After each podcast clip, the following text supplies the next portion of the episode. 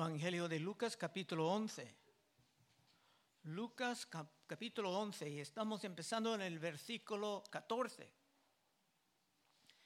El reino de Dios no es un tema sin controversias en la historia de la iglesia. Si hables, por ejemplo, con personas de los testigos de Jehová, yo hablo con ellos, se ponen mesas en diferentes lugares, ellos van a informarte que el reino de Dios es algo que vendrá en el futuro. Tradiciones cristianas que también dicen el mismo. Pero veremos en el texto de hoy que el reino ya ha sido establecido y que es algo sumamente victorioso. Versículo 14. Estaba Jesús echando fuera un demonio que era mudo y aconteció que salido el demonio, el mudo habló y la gente se maravilló. Hemos visto ya en estos 11 capítulos de Lucas que Cristo curaba a muchos de sus problemas con los demonios. Es casi como los demonios estaban en todos lados. Pero no, no, no vimos esto en el Testamento Antiguo. Pero los demonios sí estaban impactando a la gente antes de Cristo, pero cuando Cristo vino en su poder, los demonios estaban en un pánico. Estaban reaccionando de manera diferente. Pero esa es gran parte del propósito de Cristo en venir a este mundo. Te puedes pensar, pues, Cristo vino para salvarme, ¿no? Sí, eso es parte. Pero miren la manera que Juan, que estaba muy cerca de Cristo, la manera que Juan hablaba en 1 de Juan 3:8. El que practica el pecado es del diablo, porque el diablo peca desde el principio. Para esto apareció el Hijo de Dios, para deshacer las obras del diablo. Y tu salvación era parte de esto. Y por supuesto, Cristo tiene el poder de hacer esto eficazmente. Nada de esto es difícil, para Cristo. Pagar por tus pecados, sí, era algo difícil. Pero despedir a los demonios es muy fácil para Jesús. 15. Pero algunos de ellos decían, por Beelzebú. Vimos esto en el segundo de Reyes. Era un nombre de un dios horrible de moscas, del muladar. Pero los judíos, judíos empleaban ese nombre por el diablo. Por Beelzebú, príncipe de los demonios, echa fuera demonios. Esta era una columna que los judíos estaban empleando en diferentes lugares. Cuando no querían aceptar a Cristo como su Mesías y cuando no se pudieran negar sus grandes poderes, su única opción lógica era atribuir sus poderes al diablo. Pero según San Mateo, esto era evidencia de que los judíos estaban blasfemando al Espíritu Santo de Dios, un pecado que no tiene perdón. Pero en este caso, Cristo va a emplear la situación como otra oportunidad de enseñar con paciencia, aún delante de grandes insultos. 16. Otros, para tentarle, le pedían señal del cielo. Estudiando la vida de Elías en los viernes, si estás invitado, hemos visto señales que caían del cielo con ese profeta en varias ocasiones, pero aquí esto realmente era otra forma de insulto que venía de los judíos. Cristo estaba dándoles un sinfín de señales. Y los incrédulos levantan esa objeción siempre diciendo que no es suficiente. Aún van a necesitar más pruebas. Pero Cristo va a contestar esta petición más tarde en el texto. Pero antes que nada, va a destruir la alegación de que estaba empleando el poder del diablo para hacer su obra. Una acusación que muchos judíos mantienen hasta el día de hoy hasta en sus libros. 17.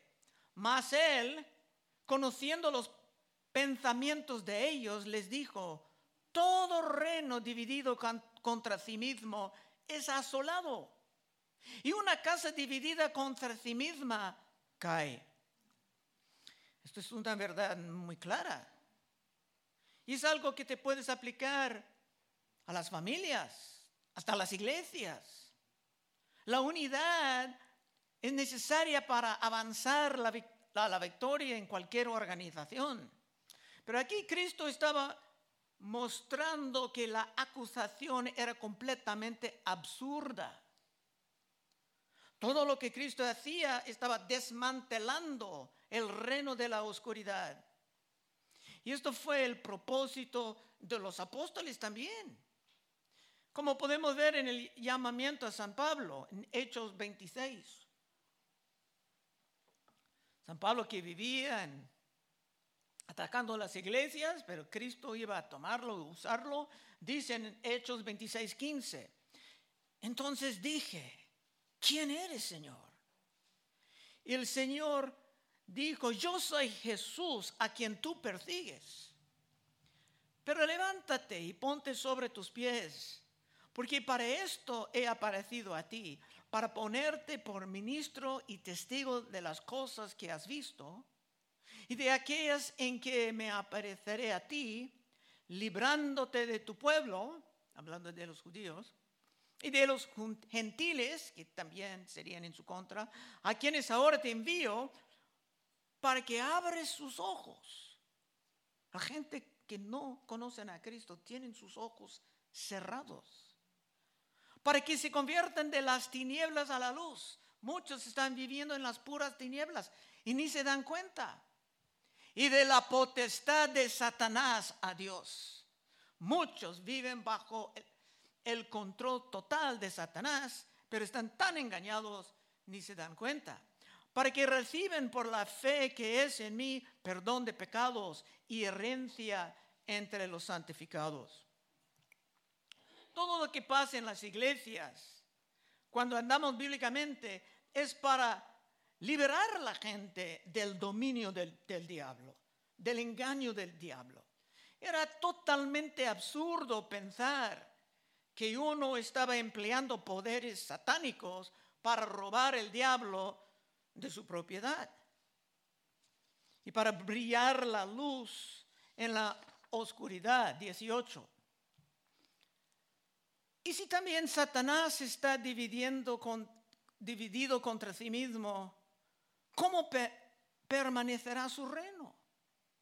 Ya que decís que por Beelzebú yo he, yo he hecho fuera los demonios. Cristo estaba muy paciente con ellos aquí pudiera simplemente destruirlos, pero no es su estilo. Era muy obvio que Cristo estaba trayendo el reino del diablo a la ruina, robándoles sus siervos humanos y enseñándoles a también participar en la batalla en contra de la maldad. En fin, la acusación vino de la desesperación de los incrédulos y simplemente no tenía sentido. Siempre tiene que buscar un pretexto rápidamente, justificando su rechazo a Cristo Jesús. El mismo está pasando hoy. 19. Pues si yo echo fuera los demonios por Beelzebú, vuestros hijos, ¿por quién los echan? Por tanto, ellos serán vuestros jueces. ¿Qué quiere decir esto? Bueno, entre los judíos había otros que andaban tratando de librar a la gente de estos espíritus inmundos, pero con menos eficacia. Podemos ver esto hasta el día de hoy. Los católicos romanos son famosos por sus ritos de exorcismo, pero no con gran eficacia. Muchas veces las mismas personas tienen que regresar una y otra vez para pasar por el mismo.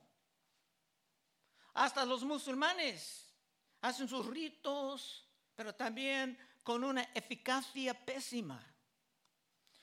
Pero los cristianos, siguiendo la verdad de las escrituras y empleando el poder delegado por Cristo, pueden entregar la gente con éxito.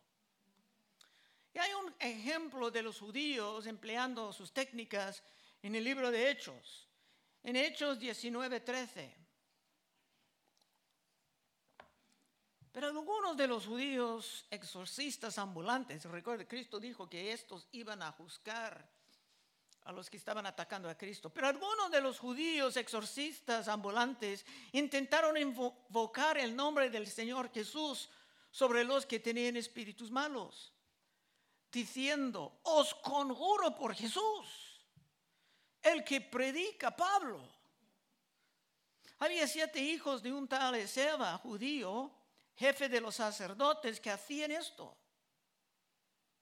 Pero respondieron el espíritu malo, dijo, a Jesús conozco. Y sé quién es Pablo, pero vosotros quiénes sois. Y el hombre en quien estaba el, espíritu malo saltando sobre ellos y dominándoles, pudo más que ellos de tal manera que huyeron de aquella casa desnudos y heridos. Y esto fue notorio a todos los que habitaban en Éfeso, así judíos como griegos, y tuvieron temor todos ellos, y era magnificado el nombre del Señor Jesús. Si estos hijos de los judíos no creyeron, no creyeron en la eficacia del nombre de, Cristo y que vino de Dios, ¿por, ¿por qué estaban usando su nombre? Sabían que había poder en su nombre. Claro, esto no funcionaba para ellos, porque ellos, como incrédulos, no tenían el Espíritu Santo de Dios. Pero se trataban de emplear el nombre de Jesús porque ese nombre tenía reputación de poder. Y estas mismas personas, aun con este fracaso, pudieran condenar a los creyeron que Cristo empleaba el poder del diablo para echar fuera a los demonios. 20.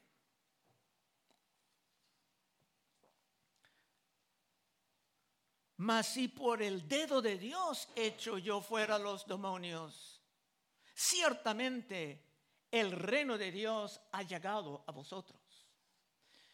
El dedo de Dios aquí está mencionado también en el libro de Éxodo, es una expresión interesante. En Éxodo 8, 16 estaban mandando plagas en contra de Faraón. Y los hechiceros pudieran duplicar muchos, muchas de las plagas con sus engaños, sus poderes. En Éxodo 8, 16 dice, entonces Jehová dijo a Moisés, Di a Aarón, extiende tu vara y golpee el, polvo de la tierra para que se vuelva piojos por todo el país de Egipto. Y ellos lo hicieron así. Y Aarón extendió su mano con su vara y golpeó el polvo de la tierra, el cual se volvió piojos. Así en los hombres como en las bestias. Todo el polvo de la tierra se volvió en piojos en todo el país de Egipto. Ahora los hechiceros querían mostrar su poder haciendo el mismo. Y los hechiceros hicieron así también para sacar piojos con sus encantamientos, pero no pudieron. Y hubo piojos tanto en los hombres como en las bestias. Entonces los hechiceros dijeron a Faraón, dedo de Dios es este. Estaban vencidos. No pudieron más. Dedo de Dios es este. Mas el, mas el corazón de Faraón se endureció y no los escuchó como Jehová lo había dicho. Los hechiceros no pudieran producir piojos con sus poderes satánicos, pero Aarón sí con el poder de Dios. Y Cristo empleaba esa expresión dedo de Dios para mostrar que él no era como un hechicero, sino que actualmente operaba en el poder del Dios omnipotente. Hasta Nicodemo, un fariseo, reconocía esto viniendo a Cristo en la noche. Juan 3.1. Había un hombre de los fariseos que se llamaba Nicodemo, un principal entre los judíos. Y este vino a Jesús de noche y le dijo, Rabí, sabemos que has venido de Dios como maestro, porque nadie puede hacer estas señales que tú haces si no está Dios con él. Un hombre más honesto. Los otros tenían sus pretextos, pero Nicodemo no pudo negar la realidad. En fin, la acusación era absurda. Cristo era claramente operando en el poder de Dios. Versículo 20. Mas si por el dedo de Dios echo yo fuera los demonios, ciertamente el reino de, de Dios ha llegado a vosotros. Esto también es una refutación de los testigos de Jehová y tristemente de algunos cristianos que enseñan que el reino de Dios es solamente algo para el futuro. Ya estaba establecido aquí. El reino de Dios ya está aquí. Y toca a nosotros ayudar a avanzarlo. Ahora Cristo va a dar más explicación de lo que estaba pasando. 21. Cuando el hombre fuerte, armado, guarda su palacio, en paz está lo que posee. Pero cuando viene otro más fuerte que él y le vence, le quita todas sus armas en que confiaba y reparte el botín. ¿Qué está pasando aquí? En ese ejemplo, el diablo es el hombre fuerte y tiene armas y tiene propiedad, que, es personas, incluyendo. Y Cristo es el hombre más fuerte en la ilustración, que es otra prueba, hermanos, que estamos nosotros en el equipo ganador. Cuando los ministerios están avanzando, estamos robando el diablo de su propiedad. Claro, no en nuestro propio poder, sino en el poder del Espíritu y por eso reconocemos la gran necesidad de la oración. Puede ser que algunos de ustedes están aquí como respuesta a la oración. 23. El que no es conmigo contra mí es. Y el que conmigo no recoge desparrama era para eliminar mucha confusión sobre ese gran reino. Cada persona ya tiene una postura muy clara. O estás con Cristo recogiendo la gente que antes eran parte de la propiedad del diablo, o estás simplemente en la oposición al Señor. No hay otras posiciones. No hay ninguna posibilidad de la neutralidad. O estás con Cristo o estás en su contra. Bueno, hay personas que parecen ser parte del reino de Cristo por un rato. Hay gente que viene y dice, tengo que arreglar mi vida. No han sido convertidos, no han sido transformados, pero quieren mejorarse. Y el texto va a hablar de esto. Pero estos hipócritas van a siempre regresar a la oposición donde pertenecen. Y esto veremos ya. 24. Cuando el espíritu inmundo sale del hombre, anda por lugares secos buscando reposo. Y no hallándolo, dice, volveré a mi casa. No dice, volveré a una casa que pertenece a Cristo. No, a mi casa. Volveré a mi casa de donde salí y cuando llega la haya barrida y adornada muy limpiada pero vacía. No está el Espíritu Santo morando ahí.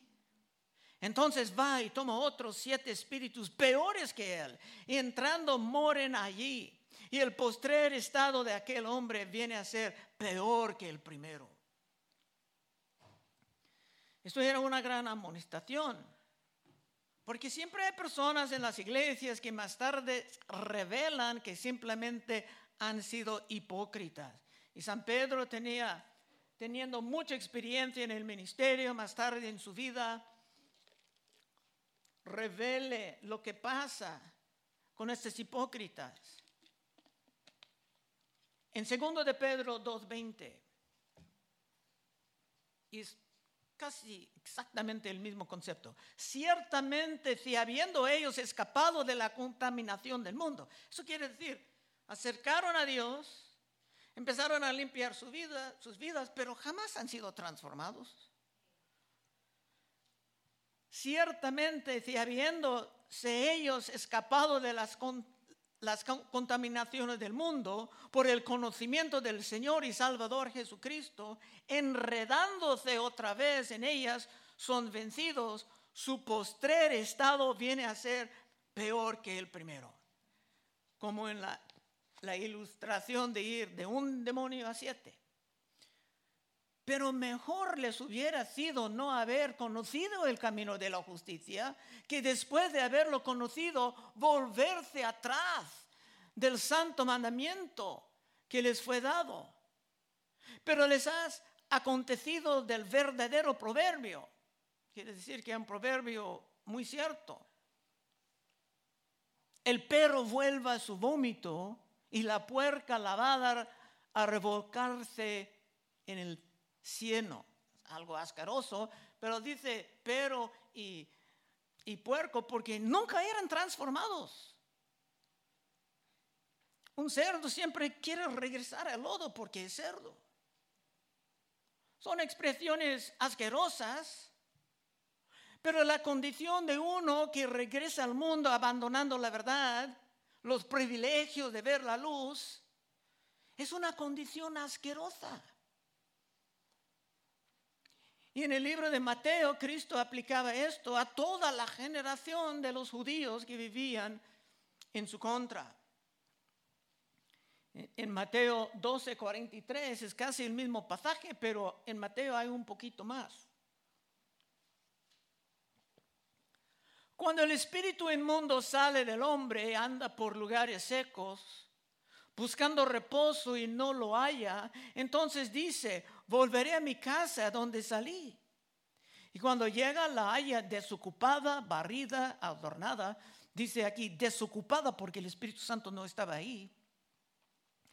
Entonces va y toma consigo otros siete espíritus peores que él. Y entrando moran ahí. Y el postrer estado de aquel hombre viene a ser peor que el primero así también acontecerá a esta mala generación. Y más tarde, en el año 70 después de Cristo, Dios mandaba a los romanos para aplastar esta generación en la destrucción de Jerusalén, hasta destruyendo otra vez su templo. Entonces, tomar esta postura es muy peligroso. 27. Mientras él decía estas cosas, una mujer de entre a la multitud, levantó la voz y le dijo, bienaventurado el vientre que te trajo y los senos que mamaste. Y él dijo, antes bienaventurados los que oyen la palabra de Dios y la guarden. La mujer era buena y tenía valor, porque mientras otros estaban atacando a Cristo, alegando que se trabajaba por el poder del diablo, ella estaba reconociendo públicamente su gran majestad. Pero aún así, Cristo tenía que corregirla para el beneficio de todos, enseñando que es mucho más importante, más importante de tener hijo en tu vientre, eh, Cristo en tu vientre, tener Cristo en tu corazón en el sentido de que vas a tomar en serio la palabra de Dios. Es mucho más importante oír cuidadosamente la palabra de Dios y guardarla. Esta es la conclusión principal que tenían todos ahí que entender.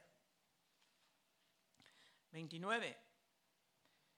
Y apiñándose las multitudes, comenzó a decir, esta generación es mala, demanda señal, pero señal no le será dada sino la señal de Jonás. Esa es la segunda respuesta. Primeramente tenía que comprobar que sus obras no eran hechas por el poder del diablo. Y ya la otra es la petición por una señal.